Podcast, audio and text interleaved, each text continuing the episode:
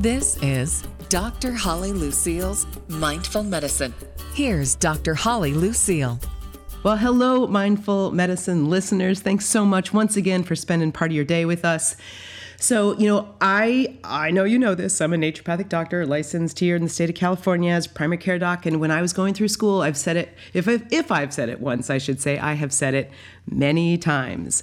Heal the hole. What's the hole? It's the hole that starts at your mouth and yes, ends all the way back there because your gut health has so much to do with your whole entire health. And our guest today is going to break that down because she's an expert.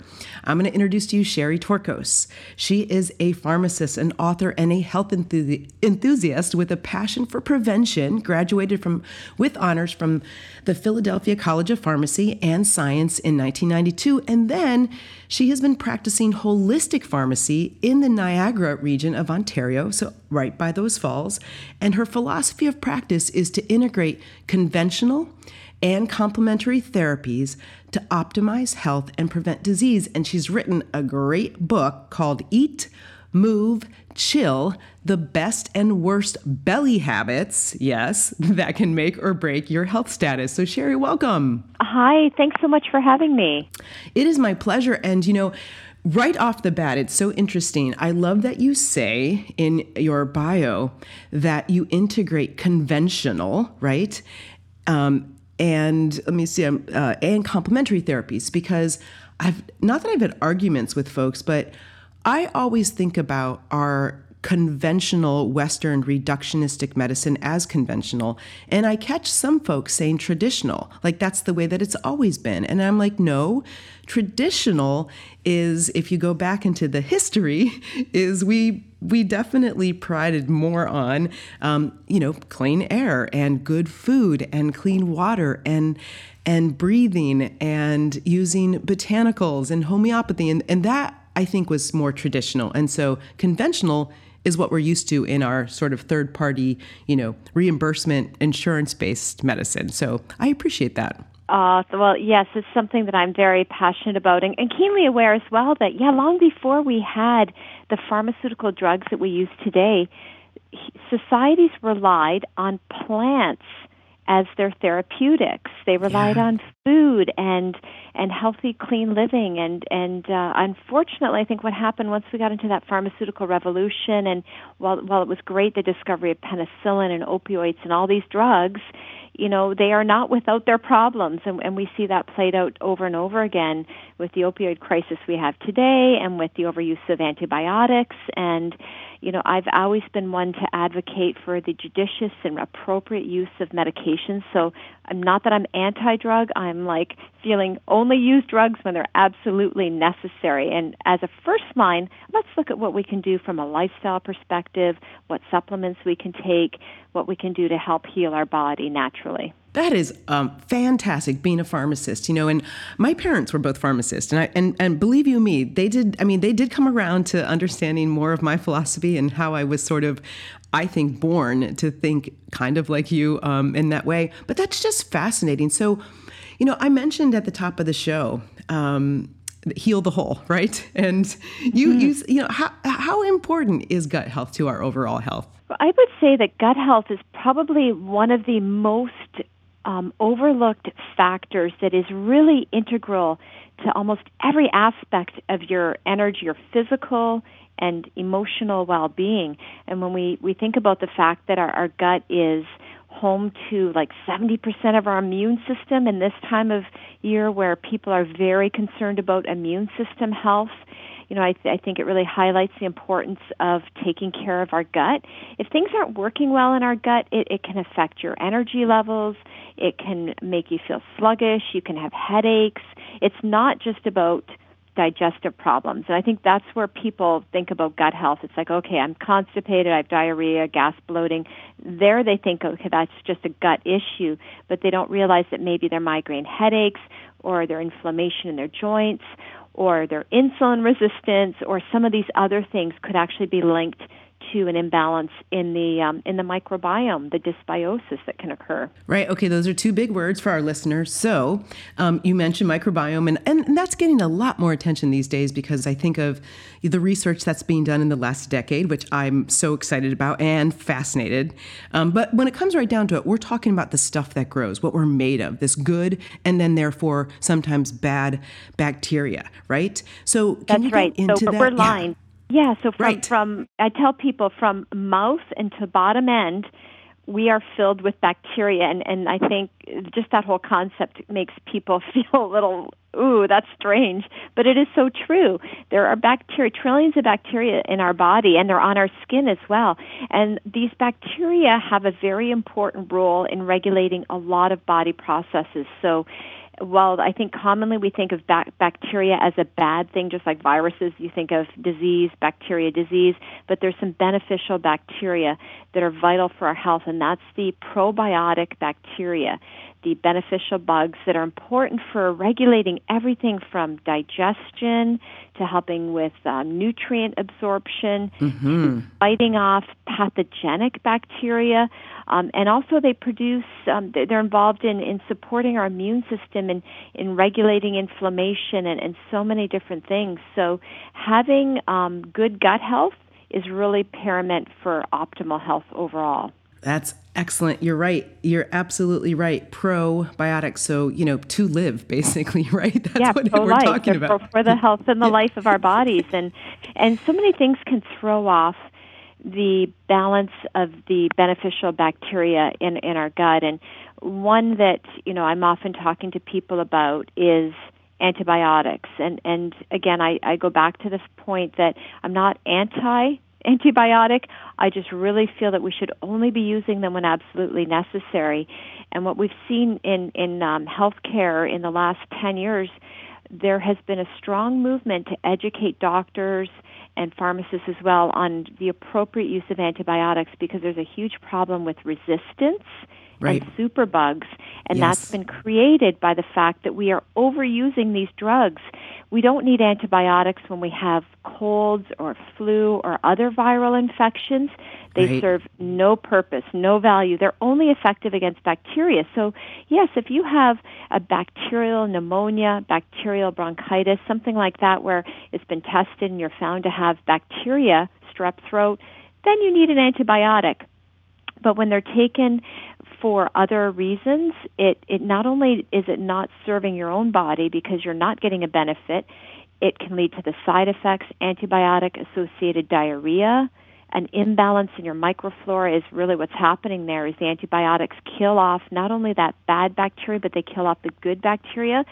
And that is the number one side effect number one side effect of taking antibiotics is diarrhea Yep. And I would say right up there in the top three is probably yeast infections and thrush. I've had patients call me on the phone and they say, oh, "My tongue has turned black, or it's yeah. white, or it has this this milky coating on it. What's happening?" And what happens is you you get an imbalance in the normal bacteria that lives in your body, and other things like yeast and other bacteria can thrive, and then that can lead to those symptoms. So we again when it comes to antibiotics you only want to take them when absolutely necessary um, right. keeping in mind that just even a single course like one course a seven or ten day course of antibiotics that can upset your normal flora for months if not years afterwards and and today yeah. we have a lot of these high power antibiotics that are being promoted that kill a lot of bacteria. And again some of that beneficial bacteria are the casualties. Yep you're right. You know there's like i always say there's there's value in all systems of medicine and certainly when needed but it's so important to start thinking have a critical thought process about it and think it through. So your book eat move chill the best and worst belly habits that can make or break your health status. You mentioned certainly antibiotic that's going to disrupt that good microbiome cause dysbiosis so just an imbalance of what's growing and what's not growing what are other things that folks do that get them into issues with their gut health and what are some better habits that folks can start adopting where we can have that center of gravity of good health in our gut yeah sure so so eat move chill it's it's actually not a book it's just this is just a topic a release that we that I worked on with my publicist to help educate people on the vital importance that gut health plays in our overall health so um, well, I do I have think, information I think, I think you've got a book I've got to think you've got a book in I you do. then because I do. I do have a really book important. in me. Actually, Yes. I've written books on on natural medicine, and and actually my encyclopedia, which um, Canadian Encyclopedia of Natural Medicine, is actually an encyclopedia that integrates the conventional and complementary um, therapies that people can can use to to help address a variety of, of health conditions A to Z. But yeah, with Eat, Move, Chill, my my goal really is to help educate people on on the steps they can take, the important steps they can take to optimize gut health. So the first uh, tip or suggestion is when it comes to eating, we all love to eat. It's important to eat a variety and a diverse range of foods. And the reason for that is that when we eat the rainbow of, of colors, we eat vividly colored reds, yellows, oranges, purples, greens, all of the, the fruits and vegetables in their natural form. We're, we're giving our bodies, as you know very well, an, a diverse range of nutrients and we're also serving our microbiome because studies have shown that the more diverse your diet, the more diverse your microflora, and that's something we want. We want to have a diverse range of, of these beneficial bugs. So, trying to eat foods, again, I always tell people as close to their natural form as possible, and then specifically adding some prebiotic and probiotic foods to your diet. And I find a lot of people know about probiotic foods because there's good awareness that yogurt has some beneficial bacteria, kefir, kimchi, miso, tempeh, kombucha might have a little too. These are foods that, that are fermented. They have some beneficial bacteria. They're certainly good for digestion. But you also want to feed the beneficial bacteria with the prebiotics, and those are fibers and, and other phytonutrients that can stimulate the growth of the beneficial bugs. I, I refer to them as kind of, if you think of the analogy of throwing fertilizer on your lawn, the prebiotics are like the fertilizer for the probiotics. They help it to grow and, and flourish. So, foods that are rich in, in prebiotics are asparagus and bananas and flax and barley and oats and nuts and legumes, apples. They're all great foods um, to help support this diversity of the beneficial bacteria. Yeah, so those are I mean that that's important and I, I love that you say that, you know, diversity index. We've seen in the research that, you know, and I have the ability as a practitioner to to actually, you know, do a stool test with folks that, you know, I give they're like, "Wait, do I have to do it right here?" And I said, "No, absolutely not. You're going to take home a kit and do it." But we can see how diverse folks' microbiome is, and low diversity index has been correlated with poor health outcomes in the research. And so, eating that, and I think that's where, and, and tell me if you agree with this, that's where this idea of seasonally eating seasonally eating locally right and um, and making sure that it's it's diverse so not there's so many folks that i have worked with and and cared for in the past 20 years that eat the same thing every day. And yeah, food over is, and over Yep, again, over like and a again. handful of vegetables or fruits. Yeah, it it's it's difficult. It, it always surprises me when I hear this because I I was raised to eat a. I mean, we couldn't afford to go out, and and my parents we grew our own fruits and vegetables in the summertime, and my mom froze and canned foods, and I was raised on a very whole foods di- um, diverse diet, and and it's something I've ingrained in my son. But I've had my son's had play dates with other kids and they come over and I see what they eat and it's like sometimes I'm lucky if they'll eat two vegetables and those two vegetables would be like potatoes and carrots. they they don't want the peppers and the broccoli and all of these other foods that are just so healthy and I've been pretty um I would say intense about when I w- my son was young introducing these foods to his diet and we pick what vegetables and fruits we're having. I let him have a choice in it, but we do ensure that there's diversity and I think that's important for people listening that have kids. Try and introduce these foods early in life and and make sure that they're consuming them on a consistent basis. Yeah, great. And so if folks don't end up eating that diverse group of foods or they don't like the fermented, you know, sort of prebiotic and probiotic foods, what then do you suggest? Well, then I would suggest taking a good quality probiotic supplement. And I actually serve as an advisor on a website, which is probiotics.com. And this is a, a very common question that people write in about. They say, you know, I don't like yogurt, or I, you know, I, I don't like the taste of, of kefir. I mean, it has a slightly bitter taste. It's definitely not for everybody. For some people, yogurt, it's a texture thing. They don't like the texture of it. Um, I would say then you want to consider a good quality probiotic supplement even if you are eating yogurt and kefir and kimchi and those foods, it's very difficult to know if you're getting a consistent and reliable amount of beneficial bacteria. Stability can be an issue. Sometimes the cultures, the dairy cultures, which are not naturally, um, that are not native to our bodies, there can be issues with digestion. digestion.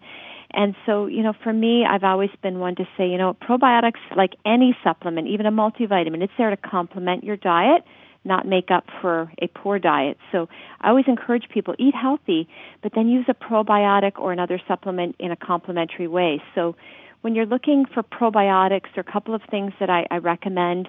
One is to look for clinically studied strains.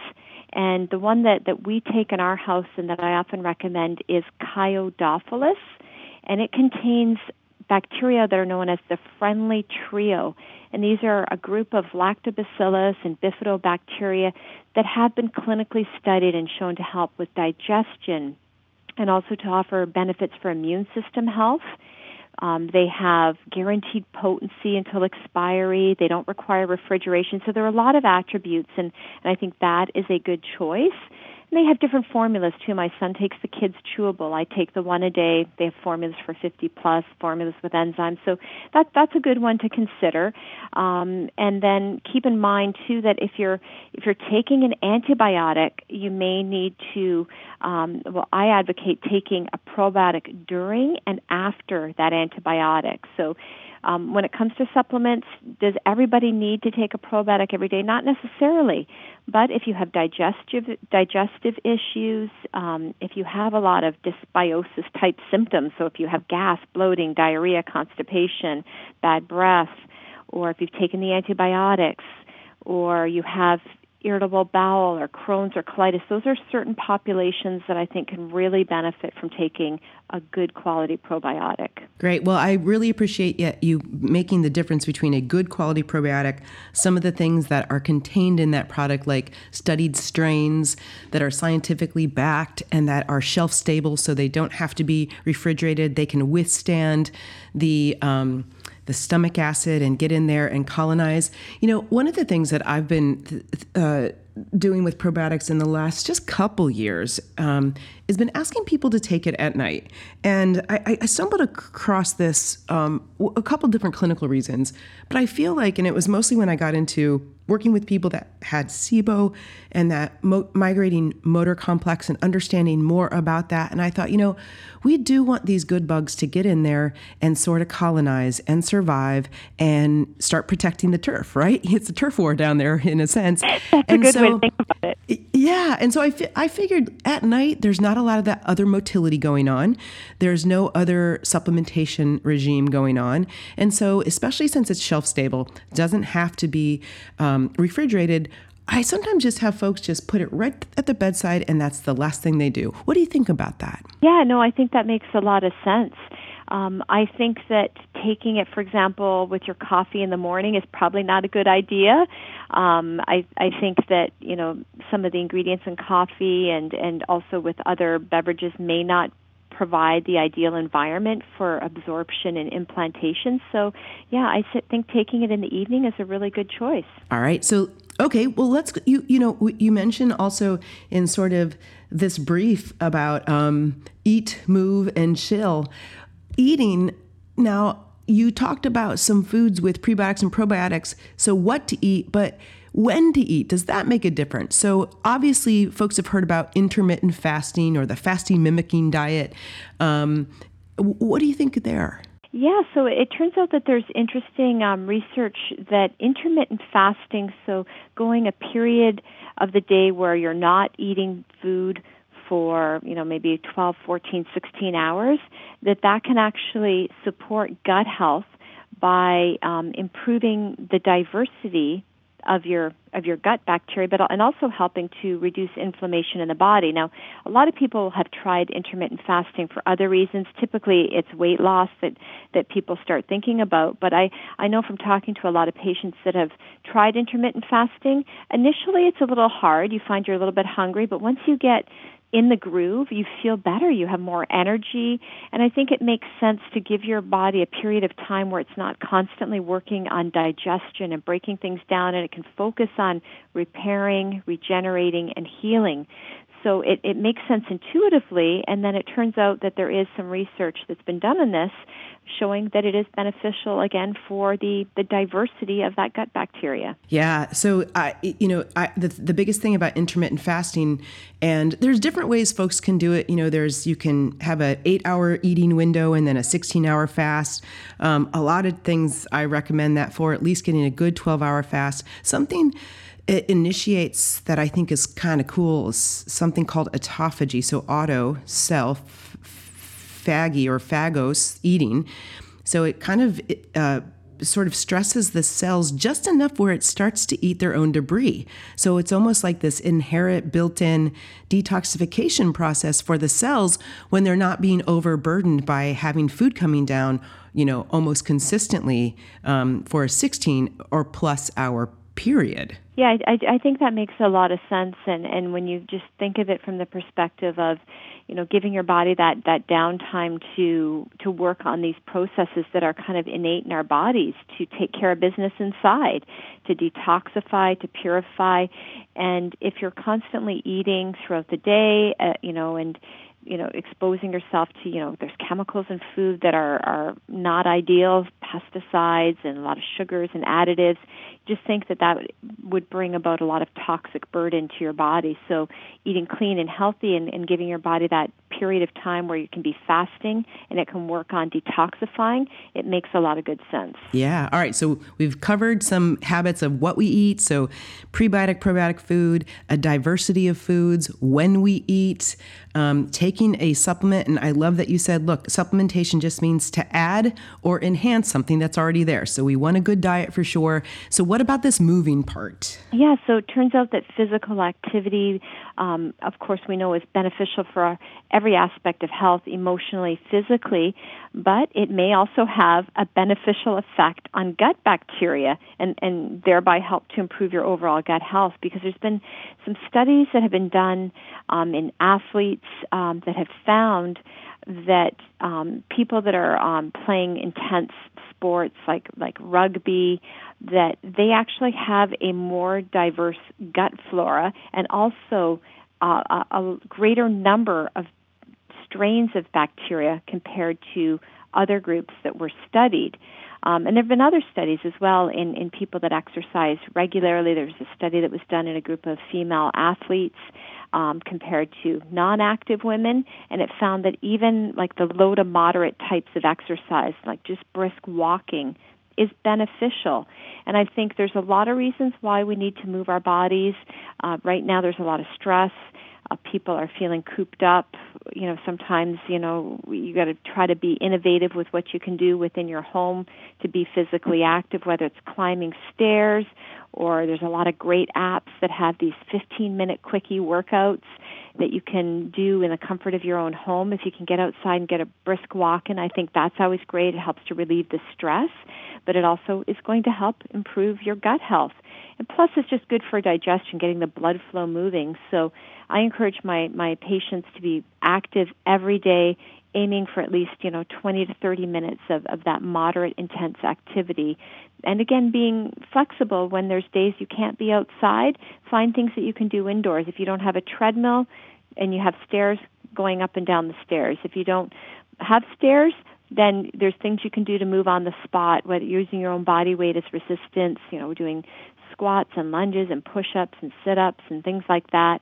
Um, if you have mobility issues, holding onto the back of a chair while you're doing lunges and squats that can be helpful. I used to be a fitness instructor so this is something i'm very passionate about and and i always um you know take the time to talk to people about because i think just that regular exercise is just so vital for good health. Yeah, that's excellent. So we've got things that we need to be careful of or shouldn't do, right? Um, you mentioned in your briefing uh, too, uh, alcohol, chronic alcohol consumption can increase that dysbiosis, sugar, sugar, smoking, even overuse of antibiotics and acids. We've got stuff and great advice on what we should eat and when we should eat it, moving. So this is all about the center of gravity that that that sort of almost uh, tethers our health, overall health, gut health. You said it from the mouth to back there. I, you know, I say heal the whole, and everybody gets it at this point in time.